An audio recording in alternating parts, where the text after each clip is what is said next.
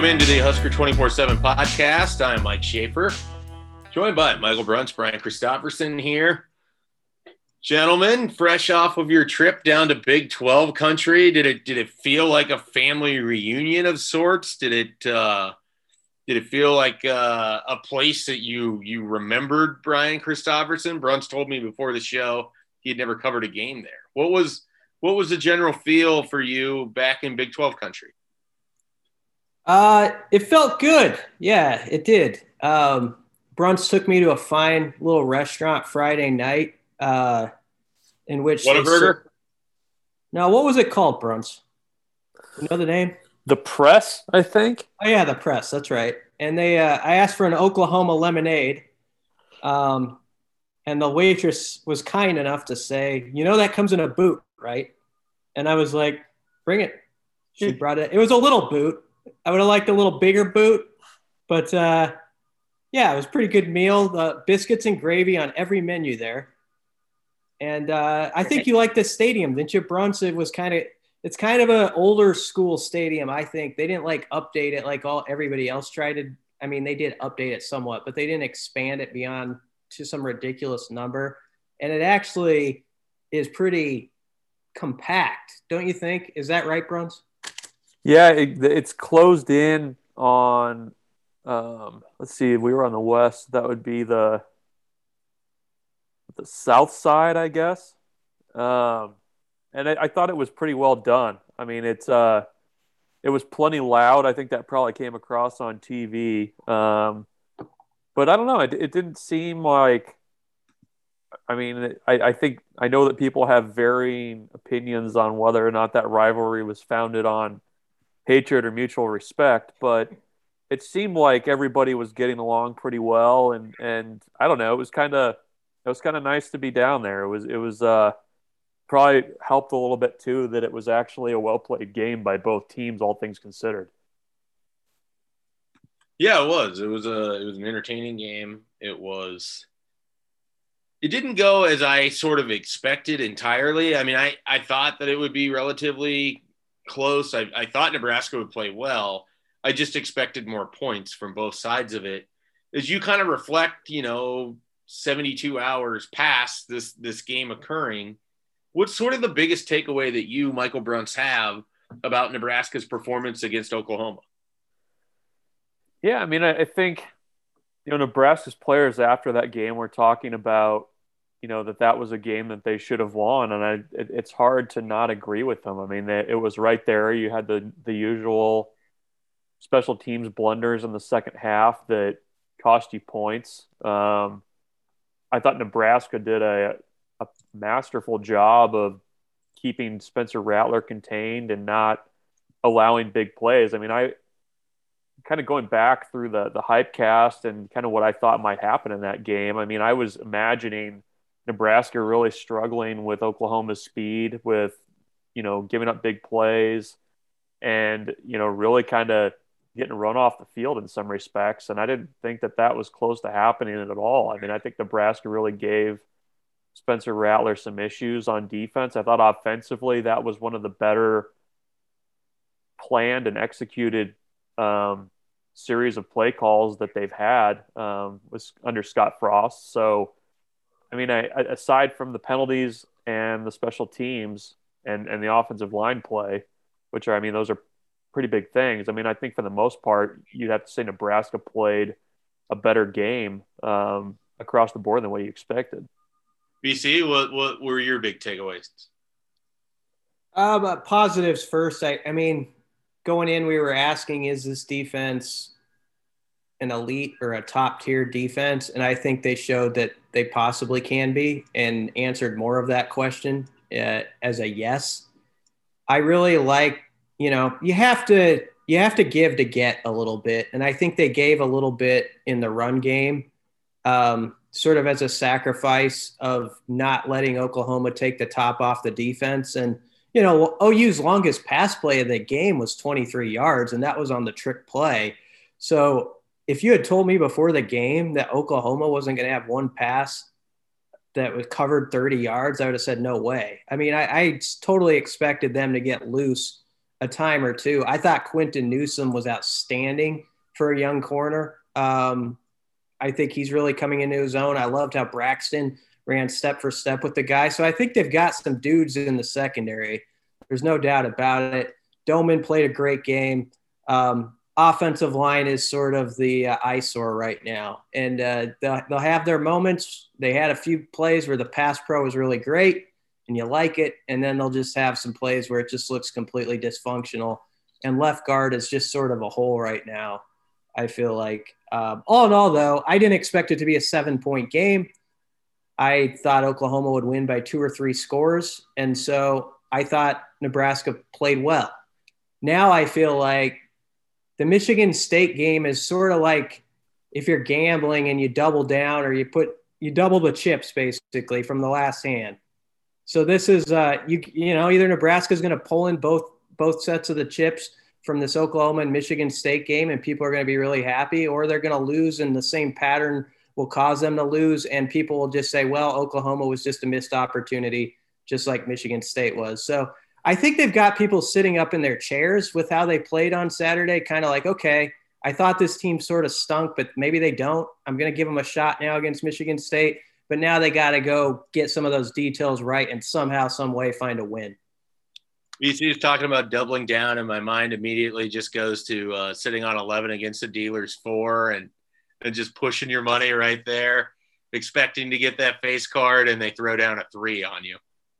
There you go. Well, let's hope let's hope not on as we're sitting in the press box in East Lansing Saturday night. I am uh, I'm very excited for Saturday's game. It, it it feels like a big game for Nebraska. I, I perhaps um just due to my general nature as as somewhat of a uh, you know skeptic individual or cynic individual was pretty well checked out of a lot of the Nebraska Oklahoma stuff. It just doesn't it doesn't resonate with me in the same way that it does with with people older than me. And yet I look at Nebraska Michigan State and every single time these teams have played the game has had some level of stakes and that will continue again uh, on on Saturday. Now the last time they played 2018 was the lowest level. I, I, think Michigan State was a solid team. Nebraska was trying to find itself. They sort of used Michigan State, and that you could argue was their best win of that 2018 season. Uh, kind of an ugly, you know, as it often is in this series, bad weather game. And I, I'm very excited, very much looking forward to this contest between these teams. I think Michigan State represents a lot of what Nebraska is going to see over the next eight games. You're you're getting a, a quintessential Big Ten team that wants to use its big offensive line and run, has a quarterback that works really well off of play action, has a defense that wants to try to control some things.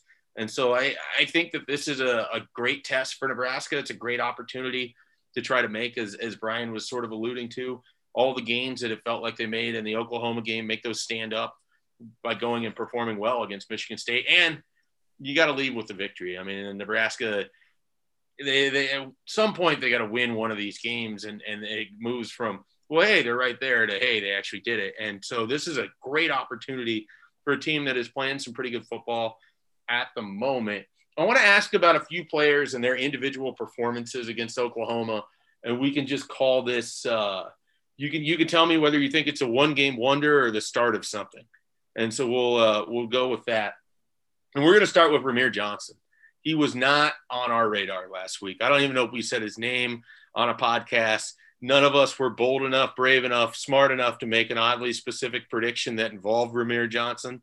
Uh, if Gary Sharp did and I forgot about it, I apologize. But I don't I don't really remember saying his name last week. And he was Nebraska's leading running back. I think he had the highest snap count. He certainly had the most yards from scrimmage from their running backs. Uh, and they got, it felt like some things working with him in there.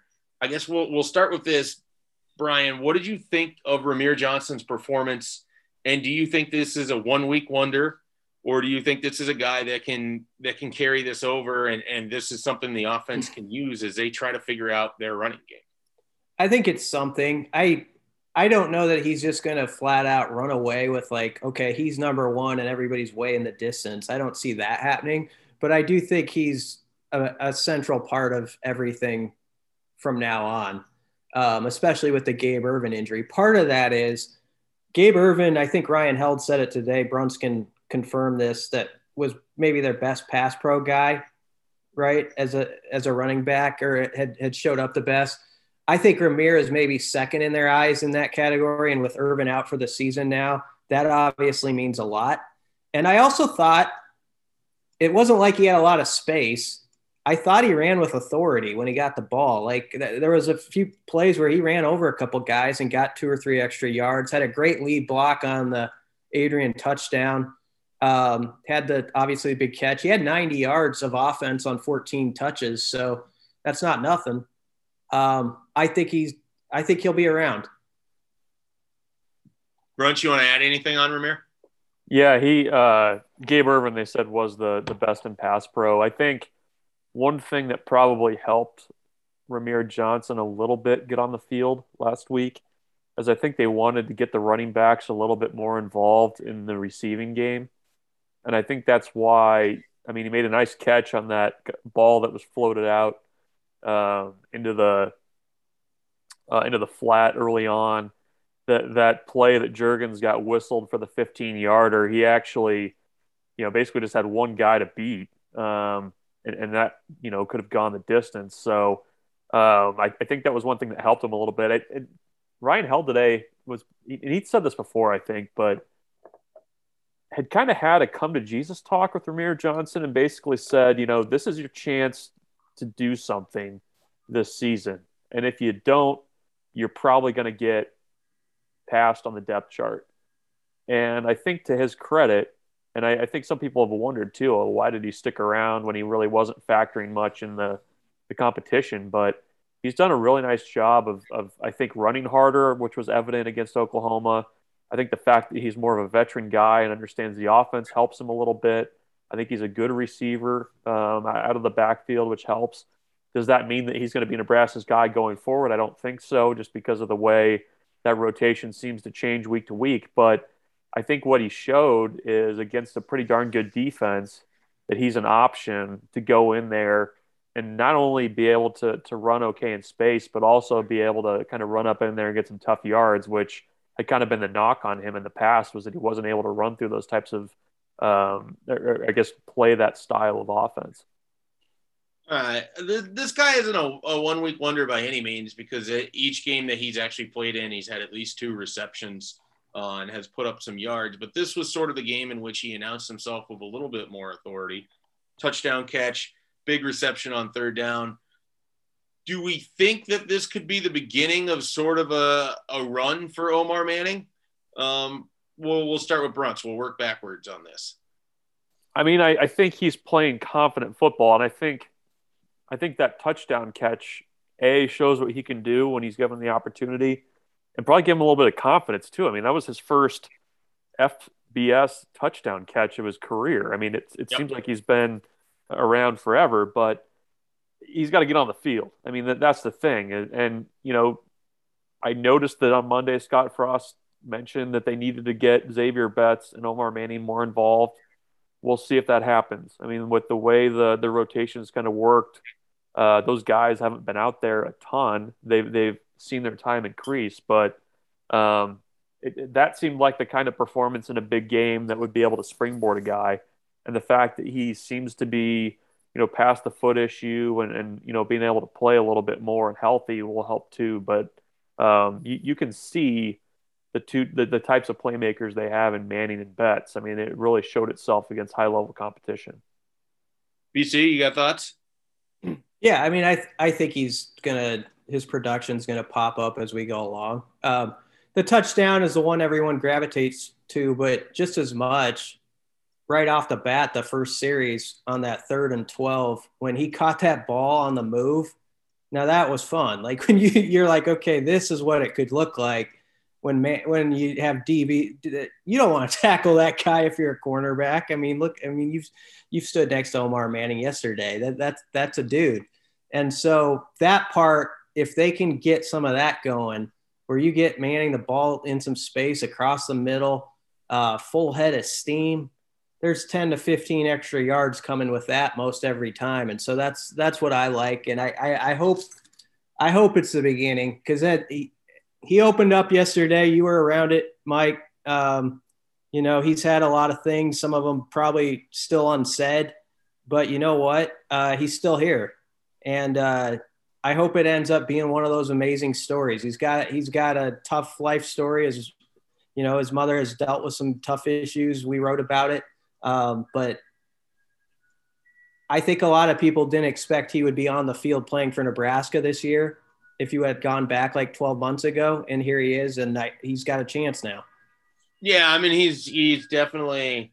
I was really impressed by him because it's not an easy thing. I mean you you're going deep into sort of your your adversity that you've had young in life and and talking about the fact that you didn't really learn how to talk or you didn't really verbalize and, and talk until you were four years old because of the the upbringing and, and a mother that is uh, is deaf and, and learning sign language before you even knew how to speak and and all these different things. I mean, he he didn't completely open up, and nor should he have to. But if you think about the scene, I mean, we're standing there in a press box in Memorial Stadium, and you got people just standing there with their cell phones videotaping you, and you're just talking about this sort of uh, adversity and and and dealing with mental health issues. I mean, it was a it was a really impressive moment, and um, a guy that you know certainly I, I hope nothing but the best for, and and he's already achieved a lot if you think about it, just to be in this position that he's in right now, um, relative to to where things could have ended up in his life, and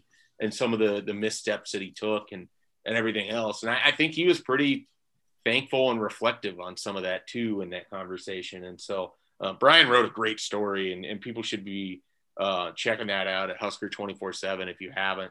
Um, and it, it, takes you deep inside. And, and, you know, a lot of credit goes to Scott Frost and this coaching staff too, because they, they went after him. They stuck with him. They've, they've done that with several other guys, and sometimes it bites them, and sometimes it, it works out where you get someone that uh, you're really proud of and you're really excited to have on your football team. So Omar Manning, cool story. Hopefully we see that sort of continue to, to play out. You, Brian, you mentioned this guy. I thought he had a really nice game as well. And, and really, you know, teams for whatever reason continue to kind of run directly at him over there on the, on the island. And I'm talking about Quinton Newsome, you know, Spencer Rattler grabbed his face mask and was basically trying to pull his helmet off his head. Uh, he had a he had a good game on Saturday. Do you do you feel like he's kind of jumped in terms of his play uh, with with what we saw from last year and, and through four games? Uh, is this a guy that that could be maybe breaking out in front of us right now? I think cornerback is arguably their strongest position on the team because they've got three guys taking up two spots, and I know Cam has had his issues on the other side at times, and there's a couple plays he would like back where he, he missed a tackle and stuff like that. Uh, you know, you could debate whether the other side has actually played as well um, as. Yes, I. Bruns just asked on the message if there's wind chimes, and that, those are my wind chimes. If anybody hears them, so I hope that adds like a nice little something to the podcast if they hear wind chimes in the. Well, did you hear Slider snoring very loudly in the background here? So we got a lot happening. We have lapping dog, dogs lapping water, wind chimes, um, all that stuff. But yes, Quinton Newsome is playing well. I I think uh, you know he he drew two 15 yard penalties against Oklahoma in that game too. Uh, you know there was the Rattler penalty and there was the offensive PI against him he just wasn't giving up an inch. And Deontai Williams the other day said when Quinton first got here, he was one of those guys who was just challenging the older guys, like going right at him, and he knew he was going to be a player. And I think you're starting to see that. All right, let's uh, let's take a break, and then we're going to come back and we're going to talk about Adrian Martinez a little bit. We'll talk. We'll get into the defense. We'll get into this Michigan State game uh, and more. But let's take a quick break here and we will dive right back into things with the Husker 24 7 podcast. Introducing the two way V4, where groundbreaking fuel cell technology meets fresh foam cushioning for the ultimate performance. With fuel cell, each step feels explosive, delivering unparalleled energy return. Paired with fresh foam, experience maximum comfort throughout the game. Its lightweight textile upper offers support and breathability without sacrificing agility. Whether you're hitting the clutch shot or locking down the opposition, the two way V4 gives you the tools to play at a high level. Learn more and purchase the two way for yourself at newbalance.com. Okay, picture this. It's Friday afternoon when a thought hits you. I can spend another weekend doing the same old whatever, or I can hop into my all new Hyundai Santa Fe and hit the road. With available H track, all wheel drive, and three row seating, my whole family can head deep into the wild. Conquer the weekend in the all new Hyundai Santa Fe. Visit HyundaiUSA.com or call 562 for more details. Hyundai, there's joy in every journey. All right, and we are back here on the Husker 24-7 podcast. I said I wanted to dive into a little Adrian talk and and um we'll start we'll start with this.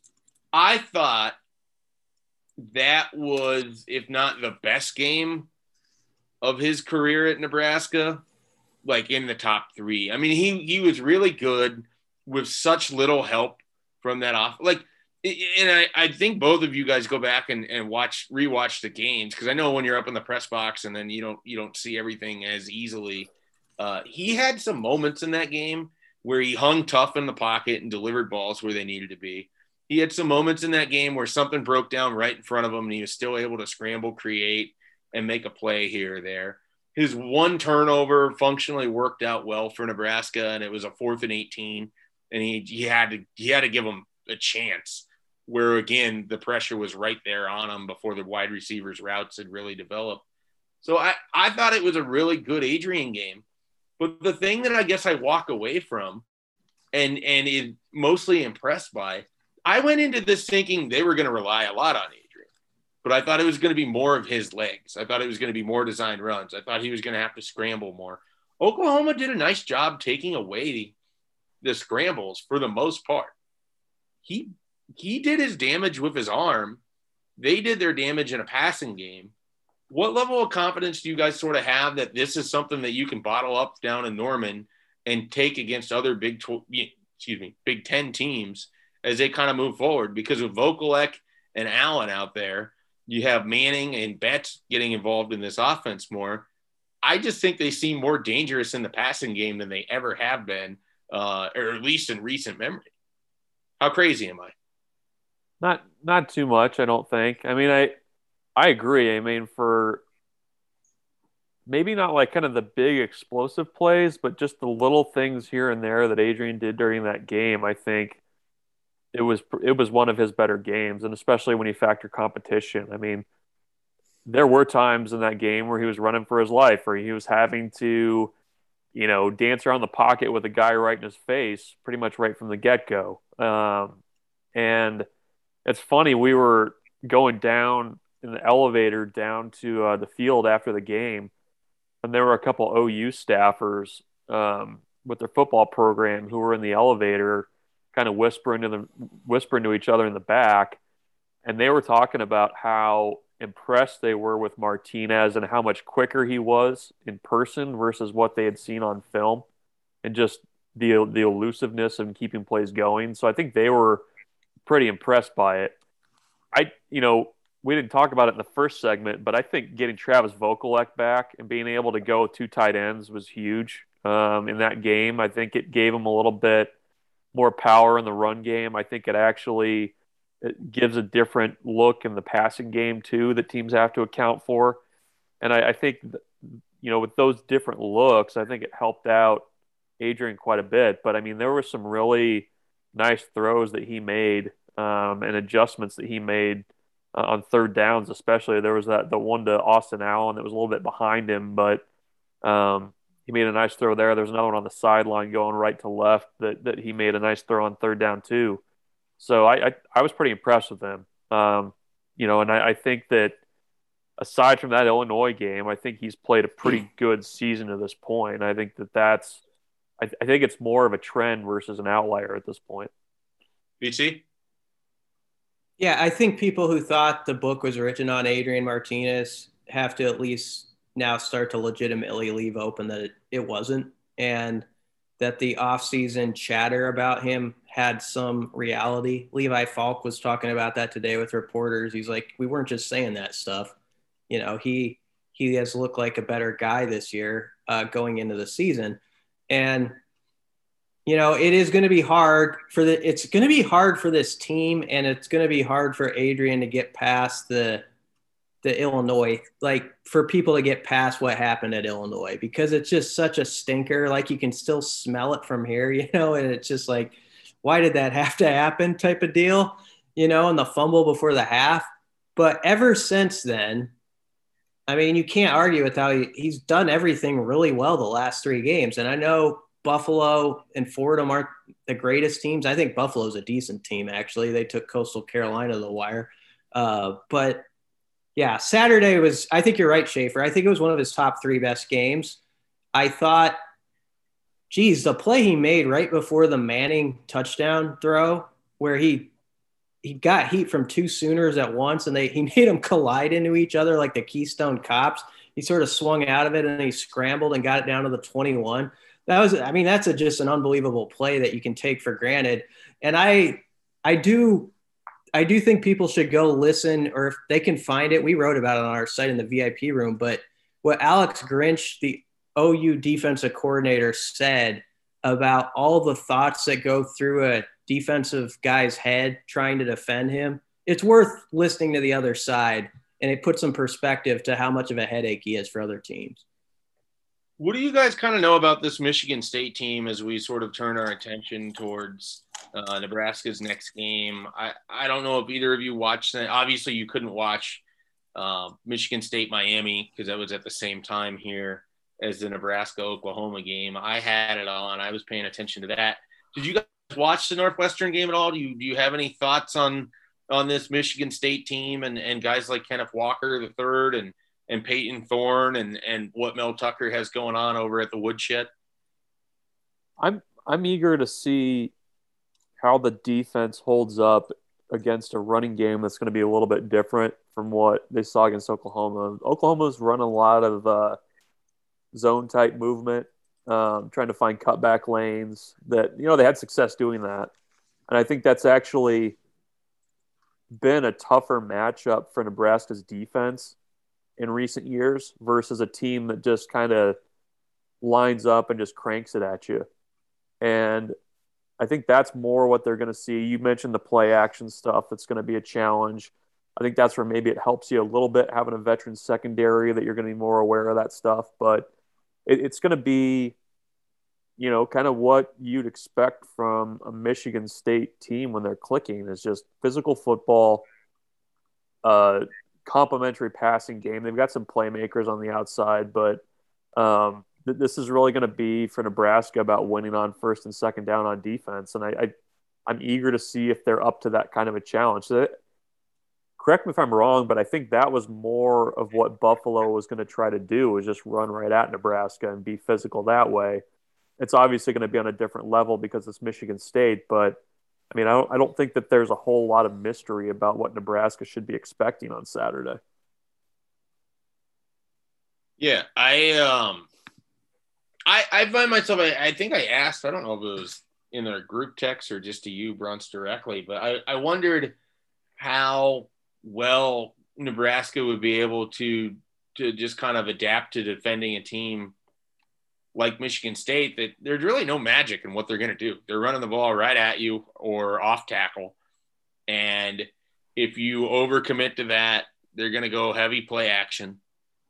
If you hang your safeties back, they're coming right down the block. I mean, they're just they're a pretty simple offense and yet in in the past, regardless of what coaching staff, it feels like these are the games that Nebraska has some of the most trouble with when you know exactly what a team is going to do. And I'm thinking about some of those years against Iowa where nothing, you know, nothing they do is magic, but it's just you have to constantly get the same run fit right over and over and over.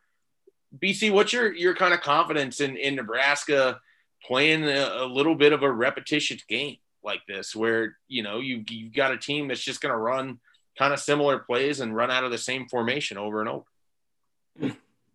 I think Nebraska's defense is ready for it. I, I have a high level of belief in that side of the ball right now. Um, they are going to have to get get their buddies to the ball. It can't just be one guy. Buddy, you got to get your buddies to the ball. We like when people use buddy to start off phrases. uh, the Husker 24 7 crew. But they, they got a gang tackle. Um, if because uh, Chinander was talking about it today, Kenneth Walker really uh, he he breaks a ton of tackles and he's good with leverage and it's got to be a bunch of people surrounding him. So that's going to be the key. Um, obviously, Nebraska's linebackers are going to have to be on point. The thing I like about their QB so far, he's maybe not the most dynamic guy in the world, but he's got nine touchdowns, zero picks. So he might be a guy who takes a sack on occasion as as opposed to throwing it up for grabs. So maybe there's that part. But there is an interesting dynamic at play. Nebraska is trending up as a defense, most people would agree. And yet there's these sort of statistical outliers that are weird for a team that's doing that. Like their rushing defense is like ranked like 90th right now in yards per rush. Their third down defense is like 91st. Um, they're, you know, both sides of the ball in the red zone don't rate highly. And, uh, you know, they, Nebraska needs to cause some more turnovers. I think for a team that's in all the going to be in all these close games, you want to see this Husker defense go from good to great, and the way to do that is to become that opportunistic group that takes the ball away two or three times a game.